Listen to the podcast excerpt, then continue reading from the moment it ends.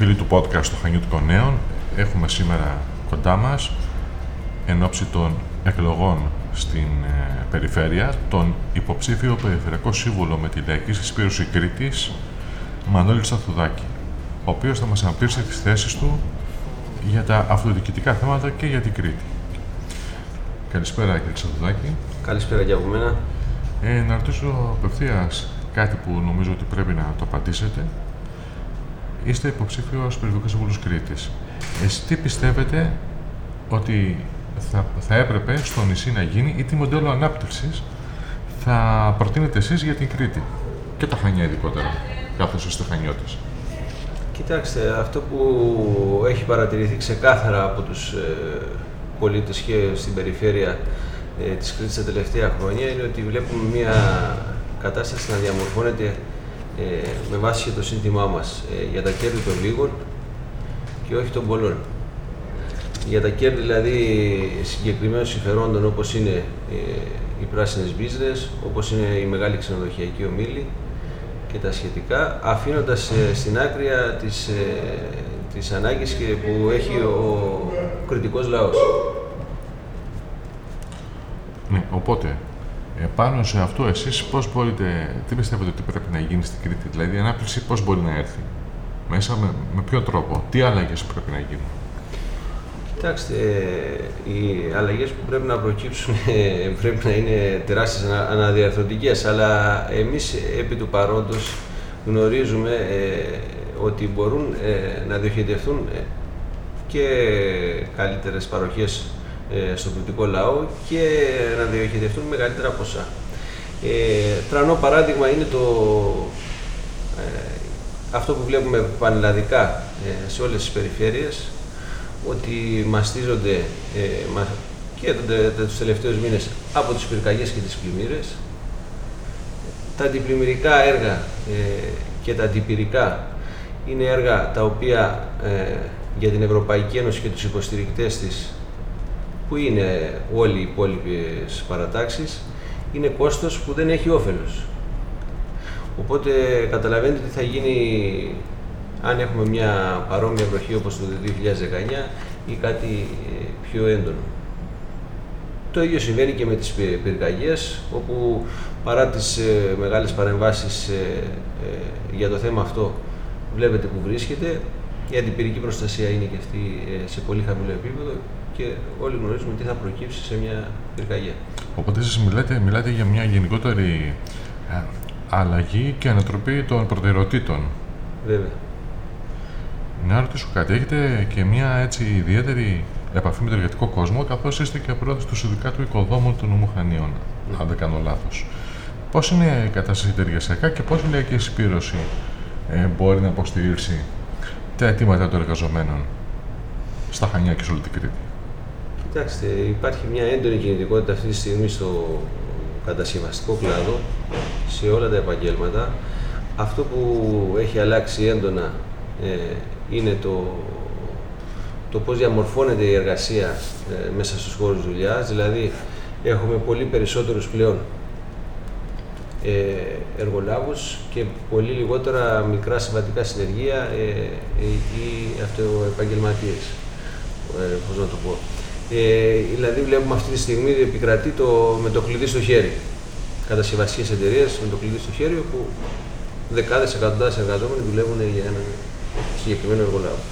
Αυτό συνολικά εντατικοποιεί και ε, διαμορφώνει χειρότερες συνθήκες για τον εργαζόμενο και ναι, δυσκολεύει τα πράγματα για εμάς ε, ε, τους εργαζόμενους μέσα στο κατασκευαστικό κλάδο.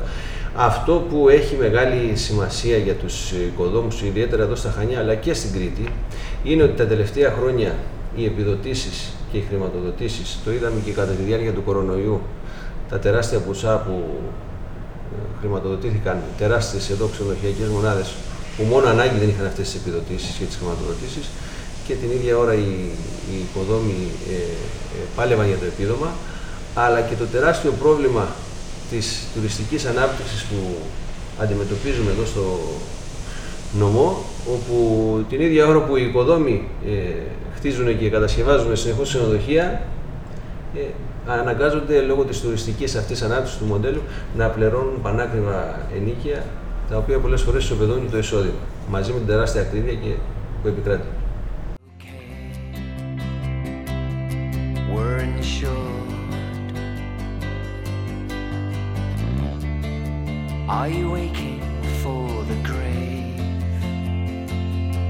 That's okay.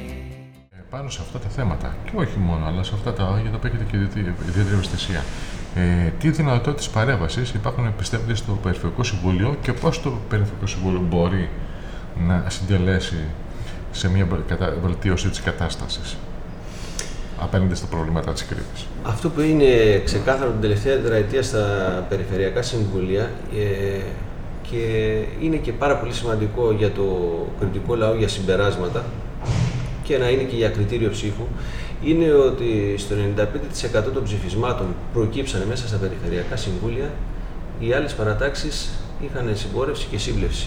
Υπερψηφίσαν δηλαδή μαζί. Παρά τις, τους λιονταρισμούς και τα γαβγίσματα που είχαν ε, κατά καιρούς, υπήρχε αυτή η σύμπλευση στα ψηφίσματα όπου φέρνει και το τελικό αποτέλεσμα.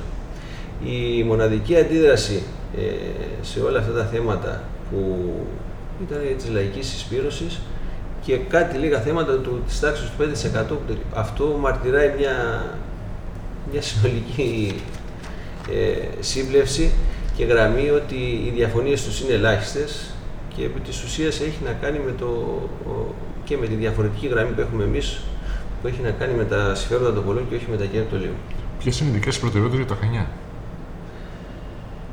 Αυτή τη στιγμή μείζον θέμα είναι ότι το τεράστιο πρόβλημα που αντιμετωπίζουν όλες οι περιοχές που βρίσκονται κοντά σε, τουριστικούς, ε, ε, σε τουριστικές περιοχές ε, όπου καταγράφεται αυτή τη στιγμή ότι οι, περισσότερες, τα, οι περισσότερες περιοχές αυτές δεν έχουν νερό κατά τη διάρκεια του, εκείνης της σεζόν της τουριστικής.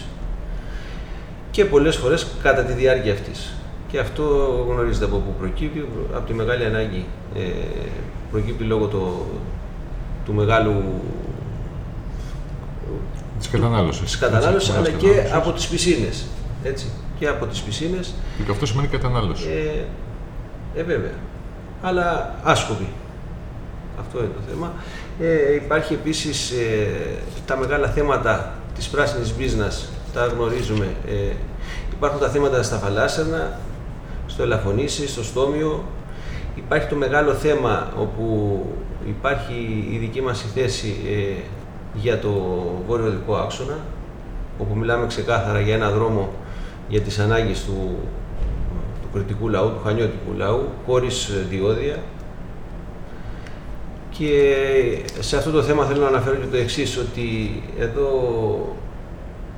έχουμε φέρει τη μοναδική αντίδραση στη, στην προσπάθεια, στο σχέδιο που γίνεται για μονο, σχεδόν μονοδρόμηση του δρόμου αυτού.